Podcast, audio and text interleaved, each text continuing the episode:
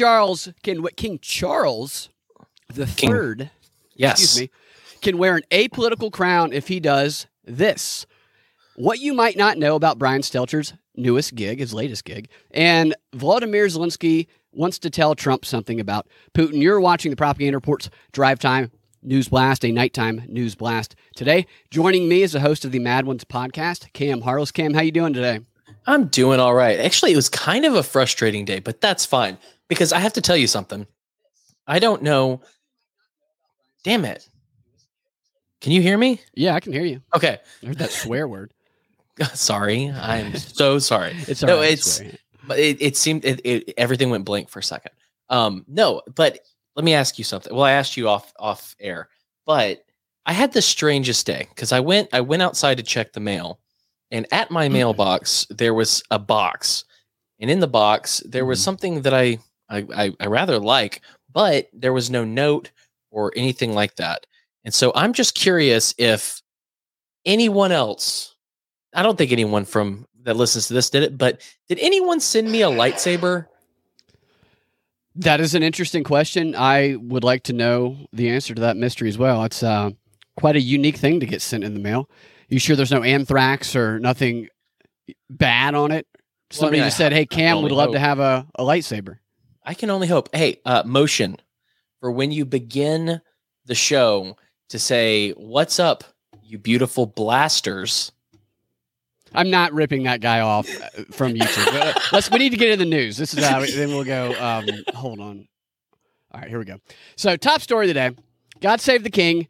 Coverage of the Queen and the King have dominated the news today, and among other things, one of the main topics of conversations about the the King, the new King, the third is Charles III, is whether or not he will be able to what they call wear an apolitical crown, which basically not meddle in political matters over there, and instead be a symbolic figure like his mom was, or they say that his mom was, and just exercise soft power, influence. And they say that as though the world we live in today hasn't been shaped by propaganda, which is what they're talking about when they say symbolic soft power, when they're talking about it in re- relation to the king and the monarchy. And they also, in that same question, is connected to the question of how much power do they actually have. And we know that propaganda is incredibly powerful. It has been since the beginning of time, especially right now because we are all connected.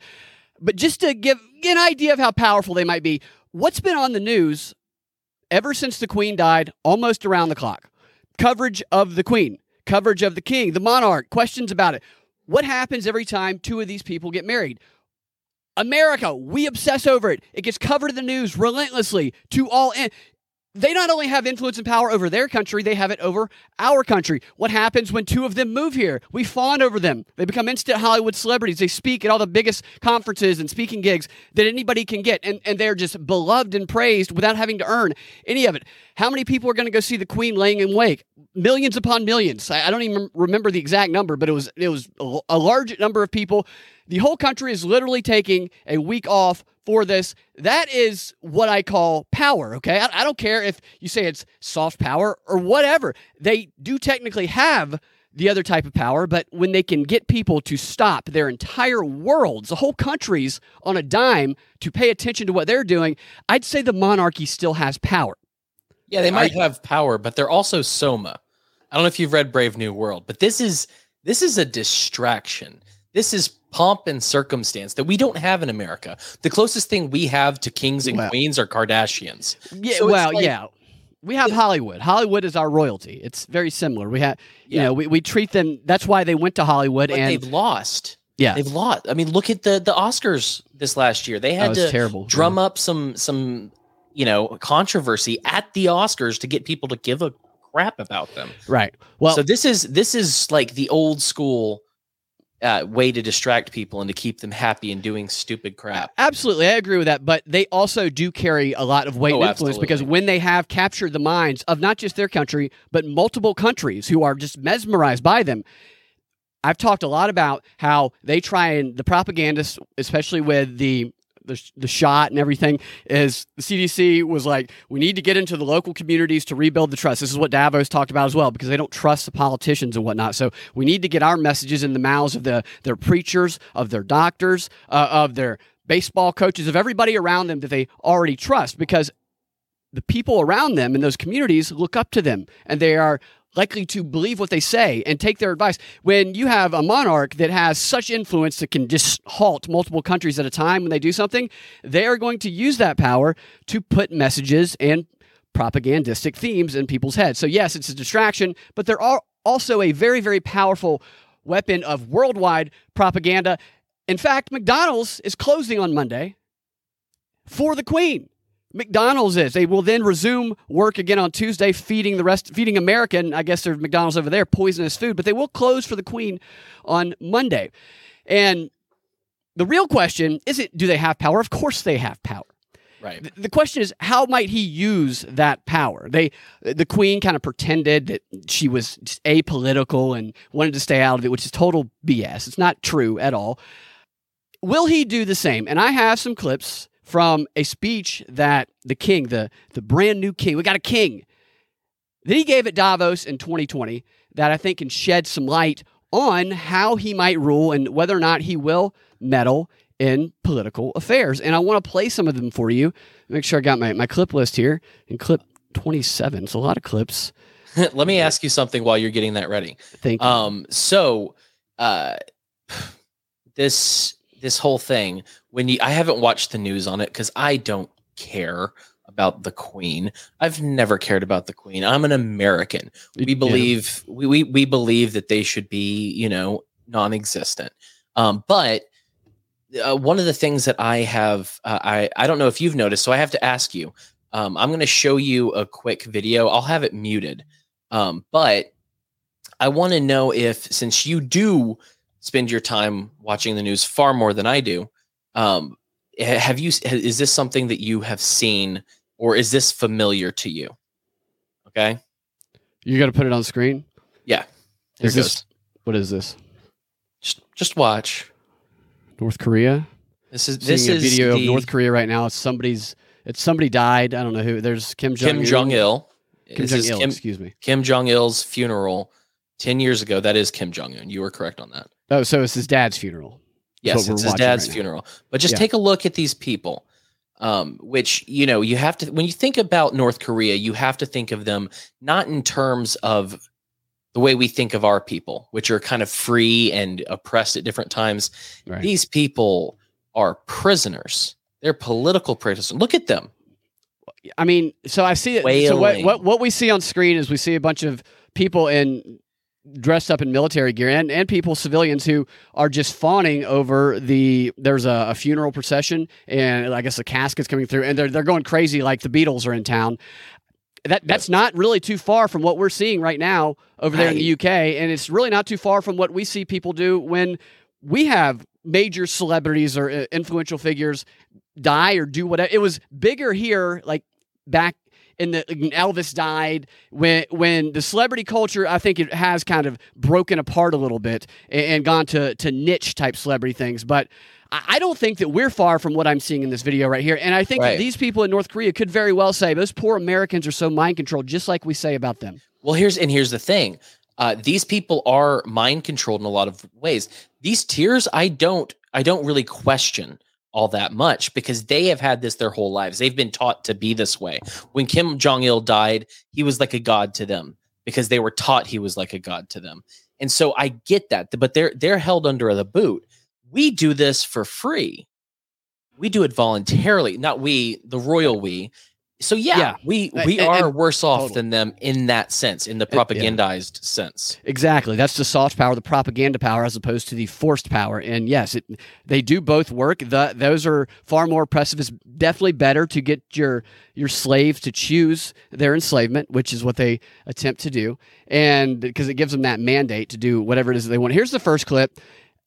The what's the story behind this clip here? This is where he's talking about how the king is. He was a prince at the time. He's up there talking about what he is there to do. He hadn't been to Davos in 30 years, and he made the trip back in 2020 for a reason. Gentlemen, I am most touched that Professor Klaus Schwab should have invited me to be with you as we mark the uh, 50th anniversary of the World Economic Forum. and its mission to improve the state of the world. It is this mission and uh, the urgent need to shape the next 50 years that has inspired me to be with you here today after an absence of 30 years, I hate to tell you. Now, ladies and gentlemen, we are in the midst of a crisis that is now, I hope, well understood. Global warming, climate change, and the devastating loss of biodiversity are the greatest threats humanity has ever faced, and one largely of our own creation. Now, I have dedicated uh, much of my life to the restoration of harmony between humanity, nature, and the environment, and to the encouragement of corporate, social, and environmental responsibility. Quite frankly, it has been a bit of an uphill struggle. But now it is time to take it to the next level. In order to secure our future and to prosper, we need to evolve our economic model. Having been engaged in these issues since, I suppose, 1968, when I made my first speech on the environment, and having talked to countless experts across the globe over those decades, I've come to realize that it is not a lack of capital that is holding us back, but rather the way in which we deploy it. Therefore, to move forward, we need nothing short of a paradigm shift one that inspires action at revolutionary levels and pace. And with this in mind, I am delighted to be launching a sustainable markets initiative with the generous support of the World Economic Forum. For me, sustainable markets offer a new systems level framework which grounds markets in a higher purpose mission in other words, putting people and planet at the heart of global value creation. Sustainable markets generate long term value through the balance of natural, social, human, and financial capital. I can't hear you. You're muted. You're muted. Oh, I'm. Uh, I, I can't. Oh, yeah, I was muted the whole time. So I said all these great, wonderful things just now this is I said you can snooze on that like you did. But this is what's going on right now. This is exactly what the Great Reset is. What he just described is the Great Reset. He's talking about the ESG standards and metrics that are the foundation and that are what must be adopted globally by the biggest corporations on the planet in order for the Great Reset to work. And this is the behavioral control mechanism, a system of bribes and punishments where it's like a social credit score for businesses. The more woke initiatives that you implement, the more climate change initiatives you implement, the higher your score and the more funding you get from ESG funding you get, you get from BlackRock. And that's what he's talking about here.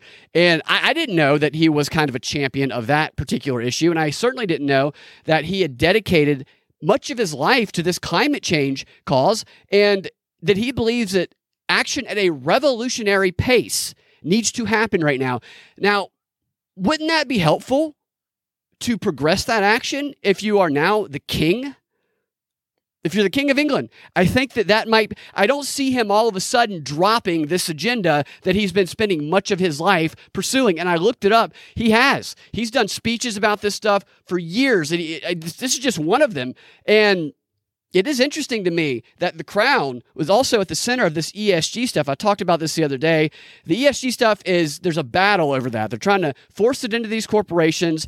It, there's other there's states that are trying to present legislation to stop it. But the hopeful thing that I see with the whole ESG storyline is that the companies that implemented it, which prevented people like my friend from getting a job from someone who wanted to hire them for the sake of their ESG score because she was not vaccinated they are dropping quietly dropping those those requirements, which is going to you know dent their ESG score. But that's why they're not being public about about it. So this ESG requires people to as he said, put people and planet before themselves. This is the same type of themes we see when it's like people need to be in solidarity with Ukraine before they put food on their kids' table. The global community needs to be more important than your very own survival and the survival of your children. That's the type of agenda that he's been pursuing for 30 years or so, according to him.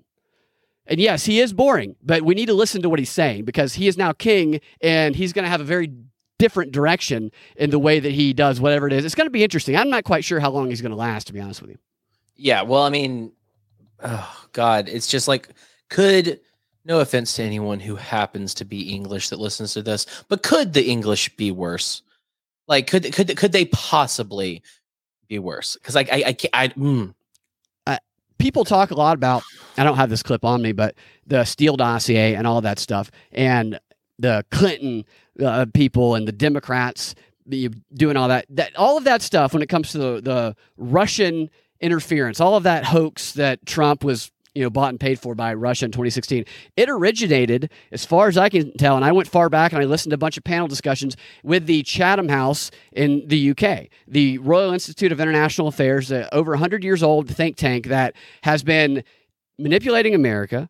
And and of course we try to manipulate other countries as well. It does not either just one side every, all these powerful people do this stuff. But they also had a guy named sir andrew wood who his focus was on specifically getting Putin out of power and targeting Russia. Now, John McCain became aware of the Steele dossier when he went to the Halifax concert in uh, uh, in Halifax, and they met on like a tarmac, another tarmac meeting. And Sir Andrew Wood, he told John McCain that the of the existence of the Steele dossier, which was written by Steele, who was Sir Andrew Wood's protege over there, and there's a clip at one of these think tanks in like 2015 of this Sir Andrew Wood guy being introduced, and they say, This is Sir Andrew Wood. They give his background, and then it gets quiet for a minute, and he, and he, and he goes, He says this. He says, I like to break up countries. And everybody has a good laugh because he's the guy who likes to break up countries. And a lot of this stuff does originate there. I don't even know that it's aligned with, I know that the people from different countries it's really wealthy elite elitists who are on their little towers in the sky against the rest of the the regular people on the planet in my opinion. But i get your sentiment there. It's just uh, it's just like the the worst dude. Like I, I i mean i but i think i don't think it's necessarily even that he's a king or even that he's british. It's that he's freaking prince charles He's always been the worst. I don't know. If, I don't think I've ever heard anyone say something nice about that man my entire life. You know how long he's been uh, the heir to heir, the heir, the heir to the throne? Yeah. How long? Since he was three. He's been waiting yeah. his whole life and he finally got it. He's finally Amazing. there. He probably has some conflicting emotions, but there's a question here that I wanted to address real quick, or comment anyway.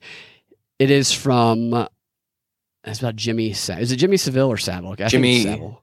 I can't remember. I don't know. I've done. I did a lot of research on him. I should know this. But Greg says, is that Jimmy Savile, Savile's buddy, or is that uh, the other pervert? No, that other pervert. No, this is his buddy. Jimmy oh, Savile. his buddy? Yes, he.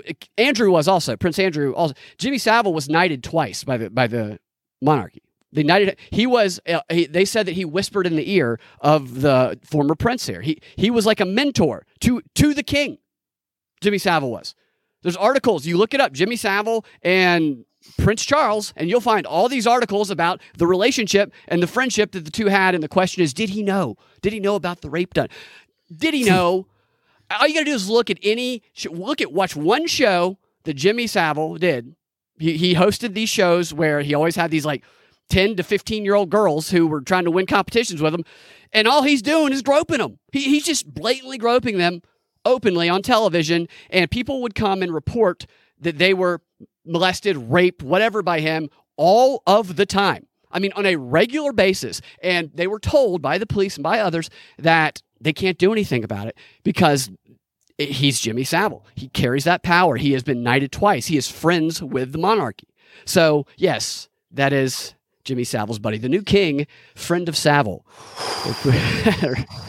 It's terrible. It really is terrible when you when you step back and think about it. The fact that there's a person who is is known as now the King of England, and he was buddies. Some even called him a protege to Jimmy Savile. Hmm, quite the world we live in here. Okay, beautiful world, wonderful yes. world. So the next one here, this is just a little bit set up just to emphasize really where his mind is. And then you can determine whether you think he's going to be willing to set aside his life's work now that he's king and wear a quote a political crown because that's what it would take. He would have to completely transform who he is and live life in the opposite as he's ever lived it. Here we go.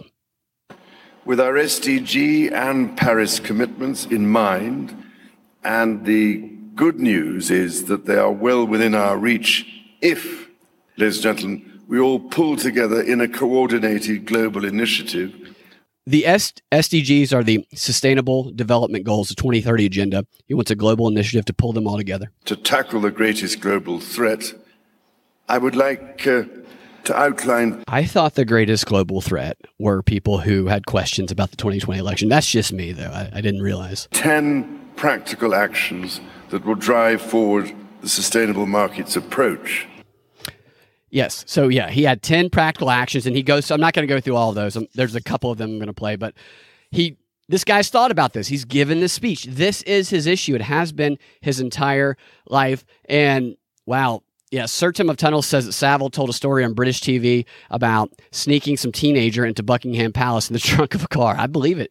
I, I, totally believe it. He the guy got away with everything, and that he used to uh, go to he used to go to morgues. Jimmy Savile did. That's true. He his foundations, Jimmy Savile's nonprofit foundations, would donate lots of money to hospitals, to children's hospitals, because that would enable them to get close to the hospitals and his organization, because everything has a halo. It's a halo effect when you have a nonprofit organization doing good things for people, gets them close to the children's hospital, and then he would allegedly rape people, dead people sometimes in the morgue, and children and nurses. And when they threatened to go to the police, he said, "I'm going to take all of the money away from this hospital that's saving all these people." And then they would, they, they a lot of them would stay quiet. We didn't hear about this until years and years later. He was a, a bad person. And what's extraordinary is they ha- held like a four day parade for that Jimmy Savile guy because he was so close to the throne, friends with him, and so beloved. And they shut down the country just like they're doing now only to shortly thereafter have the rape dungeon that the police uncovered in the basement of his house discovered.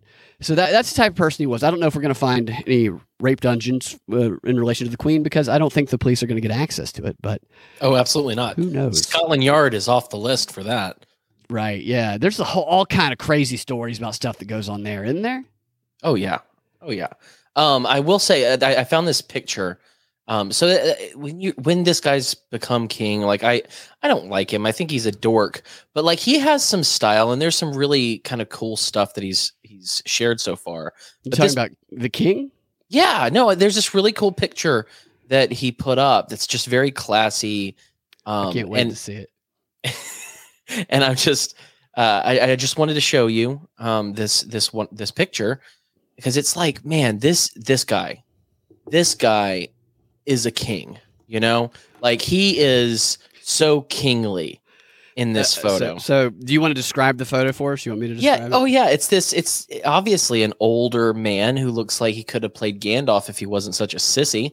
Um sitting at a sitting at a desk with a picture of his mother and a a blank what is that? Calendar? It looks like a calendar with no lines on it. Yeah, and it, it looks flowers. like what is going to one day become a calendar after it gets printed. Yeah, yeah, and and his he has his pet behind him, which is very sweet. The pet happened. I did you add that the animated dog that is sitting behind him? Did did I add Gromit to this Wallace and Gromit yeah, picture? Yeah, no, I did not. this is uh, this is one of this is such yes, an obvious. This might as well be like a a stock foot Im- stock image that just state this is. it, nobody walked in and he happened to be sitting at his desk just next to a picture of his mother. This is he, he doesn't even want to be there. Who who puts the picture of their mother facing away from them? Right. Yeah, that's a great point. The picture of the queen is facing the camera and not facing him because that's that's how everybody does it when they have pictures of loved ones on on on their on their work desk. Yeah.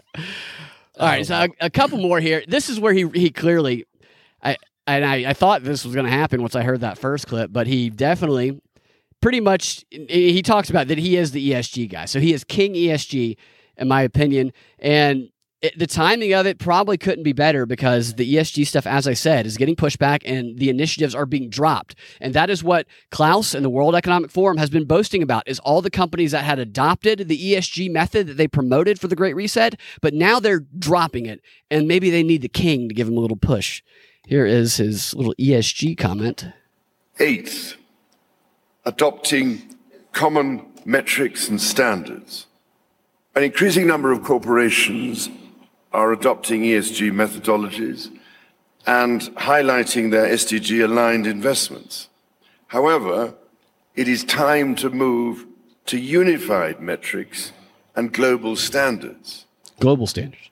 People want to trust that the goods and services they buy are socially, environmentally, and ethically produced. Through new technologies, we have the ability to tag, track, and trace supply chains in unprecedented ways. So it is time to make this level of supply chain transparency the norm. So the tag track uh, supply chains. I played a clip on a show about this a, a, couple of months ago. They talked about this at the Davos this year. The CEO of Bank of America did, and they actually do this within their supply chain thing. So this is how they. The ESG works. Just in short, is a reason a company is willing to go broke, get, woke, go broke is because they're going to get more than compensated by these ESG investors like BlackRock. And it's a way to force behavioral control on the company within the company and then onto the broader society around them. And employees of Bank of America, they they have I, I, believe it was the Bank of America guy. They themselves have ESG scores on what they are individually doing. So they're already doing the individual social credit score within some of these businesses, and, and they just they can't apply it, force it through a government because it would be unconstitutional. So they do it in these other ways, and they shame people. And when companies don't align with the ESG, they shame them. They send social media digital mobs at them to to call them racist and do all kind of things and, and to to denounce them or whatever. Fortunately, there, there's there's another there's a pushback. There's a whole other side of this is pushing back against it. But he he he, he is trying to like force the values of him and, and Klaus onto the planet with these initiatives that, that he's pushing right here. What did he say there at the end there? What was it? Something it slipped my mind. It's not that important. It, all we need to know is he's king ESG. So we're interested to see what direction this takes and if he uses that political power to push that. I imagine that he probably will. I don't it know makes if me work. wonder how big of a of a a dork. That's the word I'll use this time. His son is. Has his son said anything about any of this I, stuff? I don't know or- that I've heard his son talk before. I probably have. That's what I'm saying. He just Yeah. I, I don't know how big of a freaking nerdy is. I'm I'm I'm not using the language that I want to. Yeah, I don't know anything about his son. There's two sons anyway, but Yeah. One of them's a cuck. We know that. they they've been they've been just praised their whole lives. I mean, they've been pampered Right. their whole. They got sent to the military. Yeah, I'm sure they were in harm's way. Does anybody believe they're in harm's way? I, I certainly do not. And ra- rounding this out here.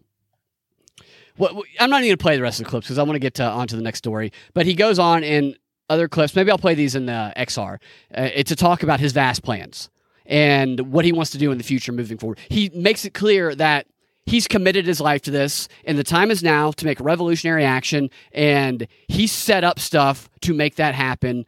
Major, as he mentioned earlier, and he's going to be going to various initiatives in the coming years. So he's going to have to either abandon all of that and be quote apolitical with the crown or he's just going to continue doing it. And obviously he's going to continue doing it because obviously he knew his mom was in her 90s and that she could die. So he's given this speech his mom's 94 at the time. He's not abandoning this stuff. The questions about whether or not he's apolitical are ridiculous and for him to actually be a- apolitical he'd have to become another person. That, that is what he'd have to do. I don't think he wants to do that. I think i don't think he likes other people personally. That's just Well, I don't know. Yeah, I don't I don't I don't I don't get great vibes off the dude. no but he I mean, seems he's- horrible He seems horrible, but he also seems like and this is what they do. It's what they always do. They it's so boring.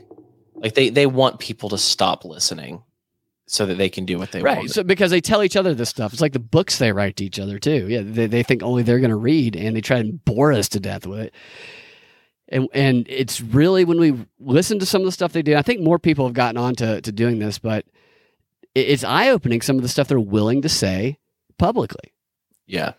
Oh, for sure.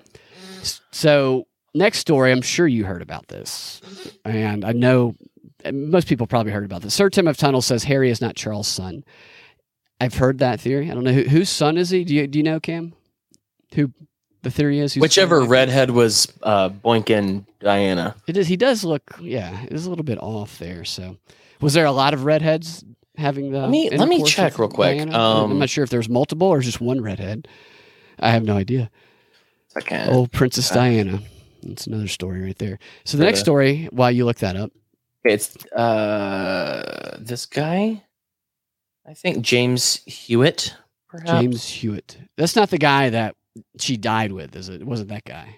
Okay. Well, no, he's like. hmm. Okay, here I'll show you this picture.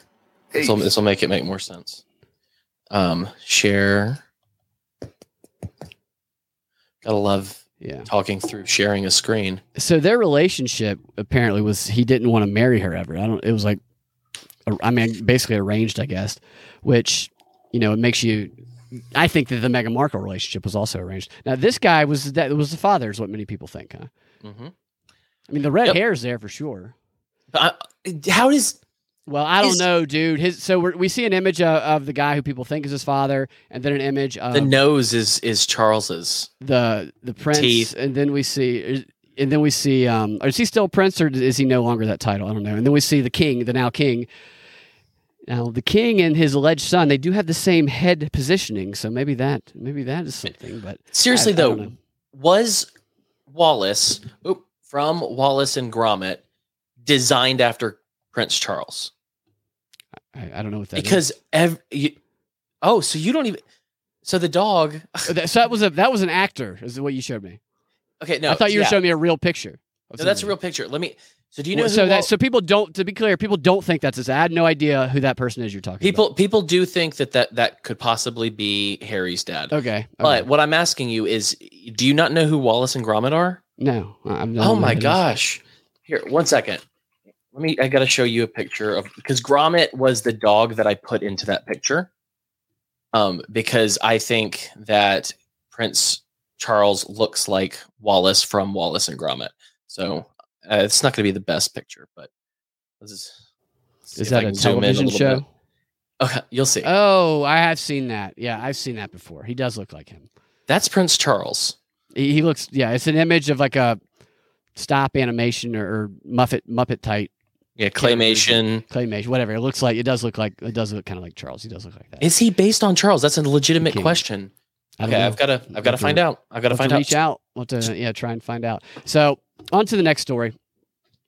Brian Stelter got a new gig. Everybody, Why?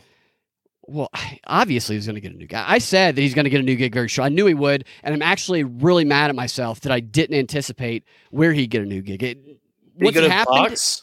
Do what? He go to Fox? No, no, he didn't go to Fox. He, he went. He went to the place that had I like sat back and really thought about it, I would have known that he was going to go to because it's actually a perfect fit for him. It, it makes perfect sense. So I've followed Stelter's work since I discovered it in 2015. I was making videos mocking Stelter. I did one of my first fake interviews I did was uh, with Stelter before Alex Jones or Mark Dice or anybody ever mentioned Stelter. I just had a really small channel, so it, it didn't get much attention. But I, I recognized right away what he was. He was not a journalist. He, he was a propagandist masquerading as a journalist who was pushing a very specific agenda. And the reason I was able to quickly recognize that, as most people are when they watch this show, is because at the time I had done a lot of research and I'd written some articles on the Jeffrey Epstein situation. I had spoken to the lawyer of some of the victims because I had sought out to find out. My, my starting position was that both Trump and the Clintons are probably all giant pedophiles involved in this pedophile ring. That that was my starting assumption. And once I came out of that, the evidence seemed to indicate that the Clintons probably still, eh, but Trump, that wow, he was on that plane and did fly there that he didn't that he wasn't that he actually helped the investigation that he that he left and he stayed away. I don't know. I just know what the lawyer told me. I know what the court documents say. And if you read through all that and you talk to some of the lawyers trump actually comes out as some someone who helped the E- epstein investigation back in back in the day like 2005 when he was originally investigated. And so what i saw stelter doing was just blatantly covering up for the epstein story and anybody associated with it. And he was lying to people. And so that's why i continued to follow him because i thought the talking points might come out of, come from him. And at the same time i had started following what's called the shorenstein center. I think it's I think that's how you, think that's how you pronounce it, the Shorenstein Center. Yes, and that's where he just got hired. Now, what the Shorenstein Center is is they are a media politics and public policy part of Harvard University. And what I learned from them is that they, they actually foreshadow a lot of the talking points, especially around the media, misinformation, and disinformation. So I would follow them to try and discover what was going to happen two weeks from now. And oftentimes you could you could discover that on their site. And so Uh, let me find another couple other things about. I'm going to read from the little press release here because this is actually a pretty interesting move. Because Stelter's not out of the game here. Stelter's actually probably in a more powerful position than he was before because he's following like a long a line of people who've gotten the same type of position he has that were already very powerful, prominent government officials. This is from their website. It says, hold on a second here. All right, it says uh, the Shorenstein, the Shorenstein Center on Media, Politics, and Public Policy at Harvard Kennedy School is pleased to announce that Brian Stelter will join the center as the Fall 22 Walter Shorenstein Media and Democracy Fellow. And then, it, and then it, here's what it says about what is what that is, or the Shorenstein, or what the Shorenstein Center is. I research research this.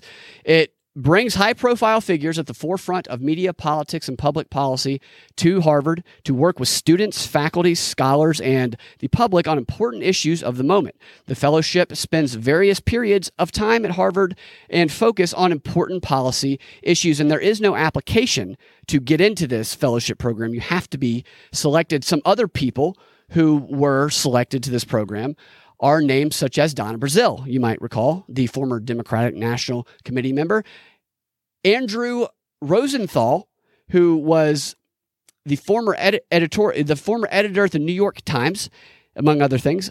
Where's the other guy that was like, oh, Richard Stingle, uh, Steingle or Stingle. Now, this guy, he was given this same position as Stelter back in 2017, and he he was for this is from their website.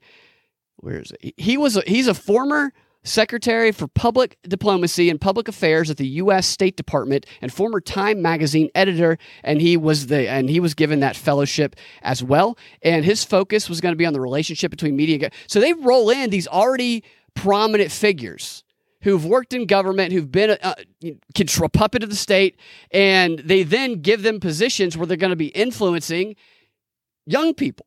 And the, before I go on with that, I'm going to continue reading from this, the announcement here about what it says about Stelter. Hold on one second. There's in Brazil. All right, here's what Stelter is going to be doing. It brings a high profile figures together. Stelter will convene a series of discussions about threats to democracy and the range of potential responses from the news media. This guy has been lying to people, blatantly lying to people for years. People say who's bad, he's stupid. He's not stupid. Stelter is not stupid. Stelter was not hired to be a journalist. He was hired to be a propagandist. And at that, he ex- he succeeded. He left not because he was getting pushed out or did a bad job. He left because he was overexposed and the story became about Stelter too much. So he was simply given another assignment is what, what happened one where he's going to be a little more under the radar a little outside of pu- uh, public scrutiny and in a position where he can influence future journalists whose minds are ready to be molded and that's what he's been given. It's the same thing they're doing with Fauci. Fauci's leaving the public the public spotlight, and he's going to be going to probably the CDC, John Hopkins, and he's going to be working closely with young scientists molding the future of science in his name, in, in his image. Same thing Stelter is going to be doing when it comes to media and entertainment. And it tells a little bit about his background. He was a fellow at the George, George Georgetown University Institute for Politics and Public Service, and uh, he was named Forbes magazine's 30 under 30 in the media for three consecutive years and Fortune's 40 under 40 in media and entertainment. So he's got quite a resume there. You can really build that resume up when you are a shameless propagandist who does not care about the impact of what it is that you're saying. And he does it well because he does it with that very punchable face and he does it with that very high pitched tone. And he looks like a potato. So he looks like a harmless person who's just trying to tell us stuff. And that those are the best people to seed insidious messages in the unconscious minds of a little too willing audiences. And he did a good job of that. He didn't. He got he got a promotion, is what he did. Well, you and, know what I yeah, you know what I think. I just I was just going to say about Stelter in general is the fact is I think that man was chosen partially because anyone who disagrees with him, who is on the right or whatever, knows they can beat him up, so he's not hmm. a threat. That's poss- that is a possibility because you want to have some. That's why Chris Cuomo, I think, wasn't a, as effective of a propagandist because he's a meathead. Chris Cuomo could probably whip some people. Okay, the guy, the guy, he might be a a, a jack a, but the dude is pretty ripped, and Stelter is not. And the the more kind of weakling, cucky, harmless they are, Look the at Oliver more Darcy. extreme they can be. Look at Oliver Ol- Darcy. Oliver Darcy is his protege, and that's Little what that's what I've been telling people. Yeah, so and he's still there. He's still he's running the media department over there at CNN. So they have the same themes and messages. It's being delivered in a little bit of a different, more subtle, indirect way than they did before. And just a little bit more about the Shorenstein Center because uh, the Shorenstein Center was kind of at the center or connected to something that I think everybody's going to remember. I'll get to in a second. Some members of the Shorenstein 9/11? Center. Yeah, Sh- Shorenstein Center brought down the towers on 9 11. They flew the plane. the advisory board at the Shorenstein Center includes the CEO of EIP Pharma, the president of, and CEO of the Henry J. Kaiser Family Foundation, the why the former executive editor of the Washington Post, a director of BBC News, every propaganda outlet that you can think of is a, a- on the advisory board of this Shorenstein. So some of those powerful people in media that have the ability to, it's called the, I think it's the agenda, the media agenda setting effect to set the parameters with which the reality that we perceive c- comes to us. And they're all there. I, I, so Stelter, I think, is probably where he's always wanted to be. Craig Newmark is, is there. He is the founder of Craigslist. I mean, they're, they're all, it's just enough. I, I got blown away when I first started researching this stuff here back around 2015 after the whole, no, 2016 and 2015, but 2016 was when the whole fake news term became really Yeah. popular. Remember all that? yeah, I'm so uh, glad that it was turned around on them. Right. And I'm going to read something to you from Sharyl Atkinson, a book called Slanted, that is what this made me think of.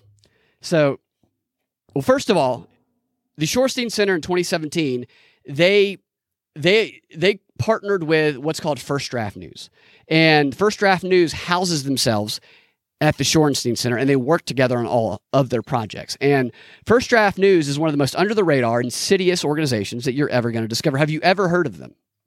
No, oh, oh no, no. All right. Sharyl Atkinson puts this well. She did great research on this. I did some research on it too, and this all checks out. It says, where Trump's uh, uh, the smear. Okay, the modern use of the phrase fake news was not Trump's invention. The effort to define and crack down on fake news was launched during the 2016 campaign by the nonprofit website First Draft, which was funded by Google, which is owned by Alphabet, a top supporter of Hillary, Hillary Clinton and Bernie Sanders, which was led at the time by top Hillary donor Eric, Eric Schmidt. Under their definition, fake news was always conservative in nature.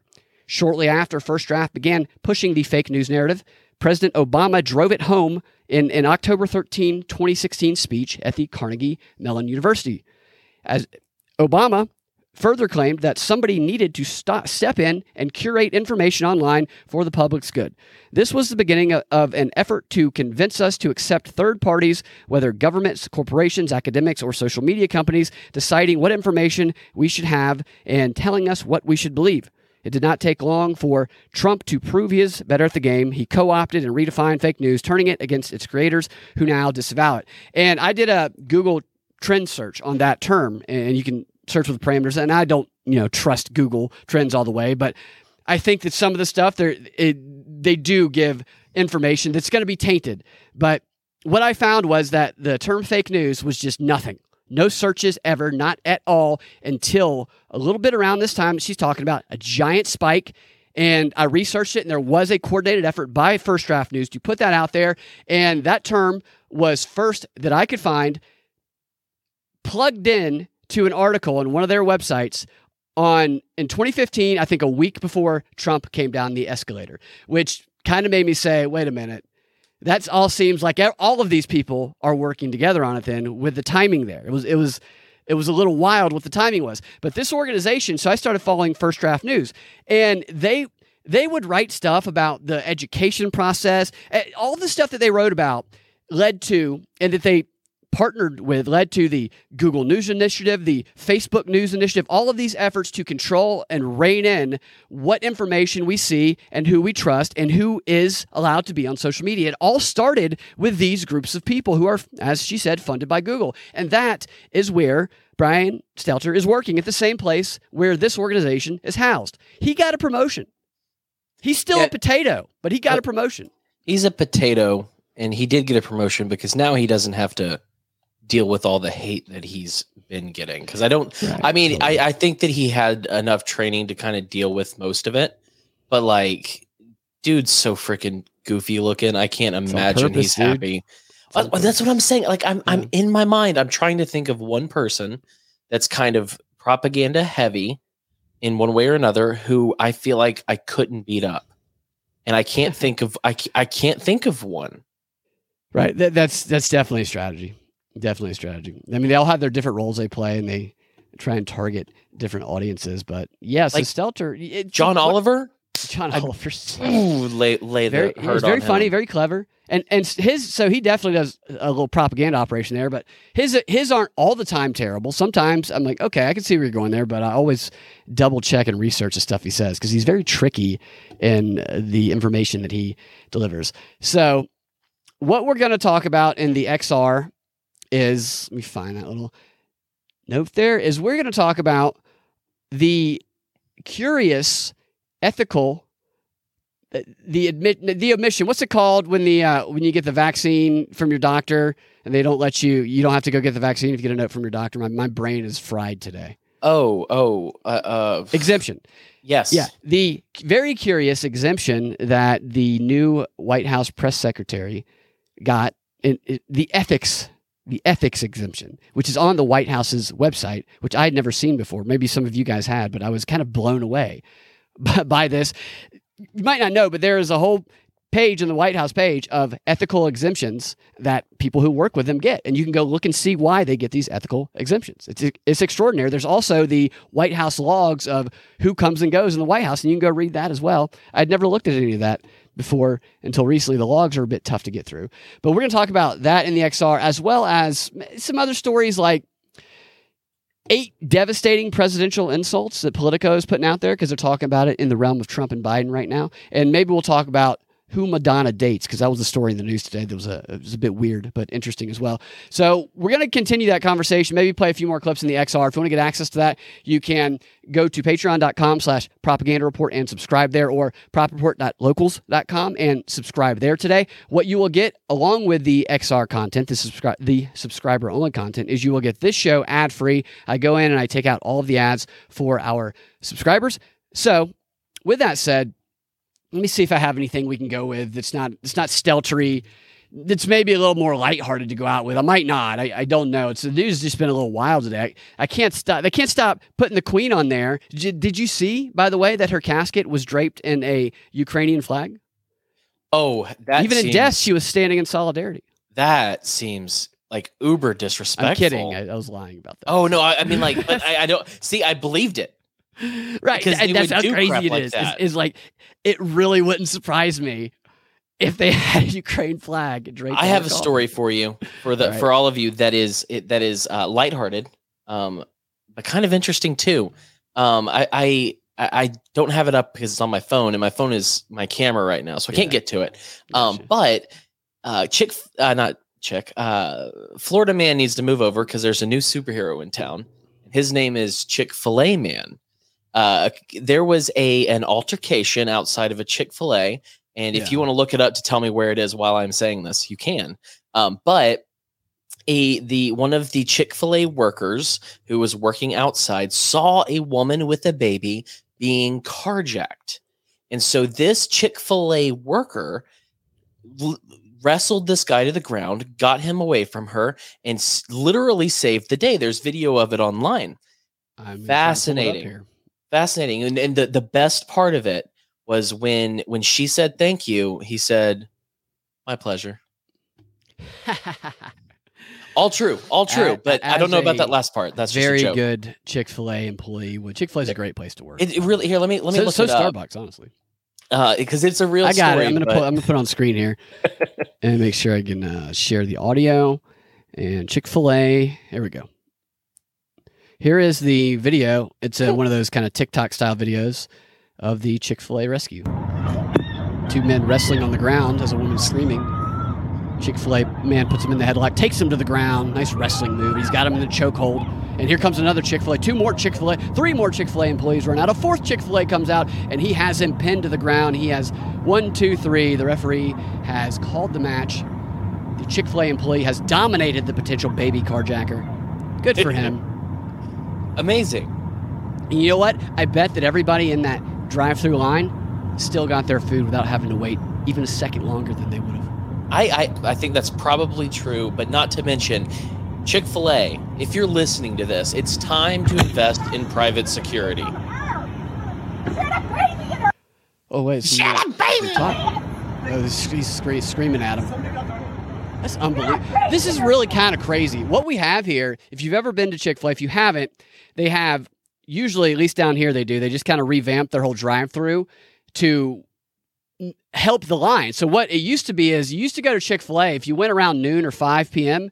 Uh, heavy traffic time, there would be a line around the building on Chick Fil A, and the cars would be out in traffic, blocking traffic because they're waiting in the drive-through. They didn't just go park and try and go in, which was often, usually, always faster. They would wait, risk their own lives in this heavily trafficked road, just hanging out in the middle of it to get some Chick fil A nuggets or whatever else.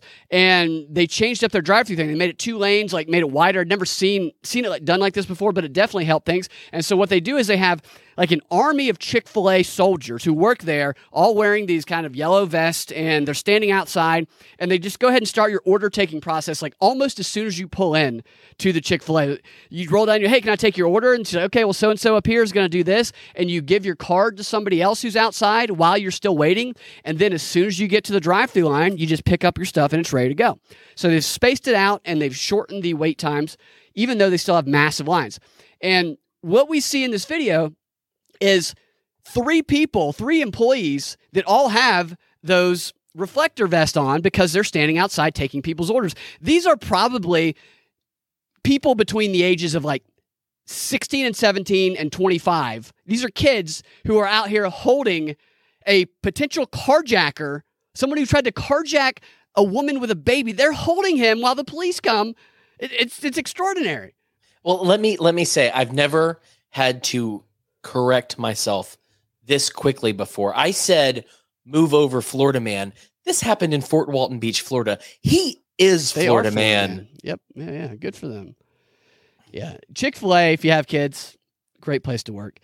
Yeah. And even at Starbucks, I will say Did you this. work at Chick Chick No, Fil A? I, I never worked for at Chick Fil A, but I knew a bunch of people in college that did. A bunch of my friends did, and it's benefited them ever since then. I mean, They they, take care of their employees for the rest of their lives, basically. Well, I did work for Chick Fil A. They don't take care of me. Oh, they don't. They didn't take care Um, of you. My friends did. They still got all kind of like great benefits from it. They did not. Uh, but Why I am mistaken then? here's here's the deal though. Um, they didn't like any facial hair whatsoever. Oh, right. Yeah. There was a a rule at Chick Fil A that if you were a general manager, you could have a mustache, otherwise clean shaven. That's weird. Why? Isn't he it? can dominate with his mustache. I else? have I have no idea, but David had a mustache, man. Oh, Um, David. and and uh, you, you I- probably I- twirled it while everybody else was clean shaven rub it in. Yeah, well, and I hated it because I've never been someone who wanted a clean face. Like it's just not me. Um, at one time, I, I think I was like 16 or 17, but I got to work and I hadn't shaved that day. And it was when my beard was first starting to show up. Yeah. So there's a very fine peach fuzz, hmm right? He told you to leave. No, Marcus, son of a gun, told me to go to the dollar store, get a razor, A And dollar store sh- razor?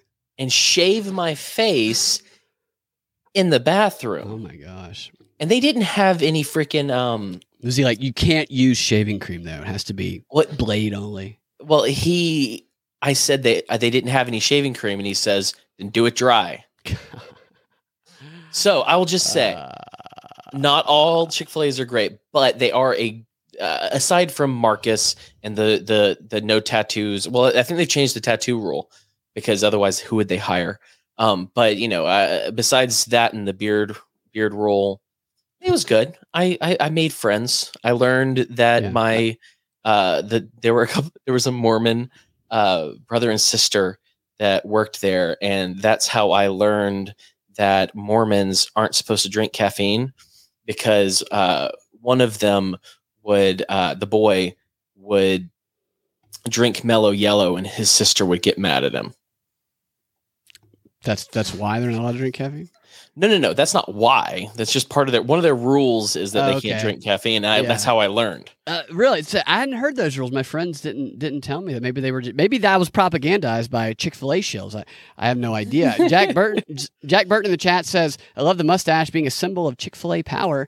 Cornelius Wolfshirt says, "Well, I'm not crazy about beard hairs in my burger, so I would say that I wouldn't be crazy about blood in my burger from a raw shave if the employee was forced to shave." All I'm saying is my beard hair doesn't fa- just fall out. Let's hope it does not. I mean, look at this you know, thing. Look at this thing. It's pretty good. It's pretty thick beard.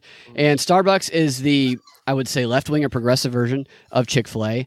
I worked there too. Did you really? So Yeah, what what Starbucks do? I'm sure Starbucks is very. It's changed a lot over the past few years, but I I know someone who works there now, and while it's extremely progressive, it's on the opposite end ideo- ideologically as Chick Fil A. It does treat their employees well. It gives their employees, from what I understand, and I I looked this up as well.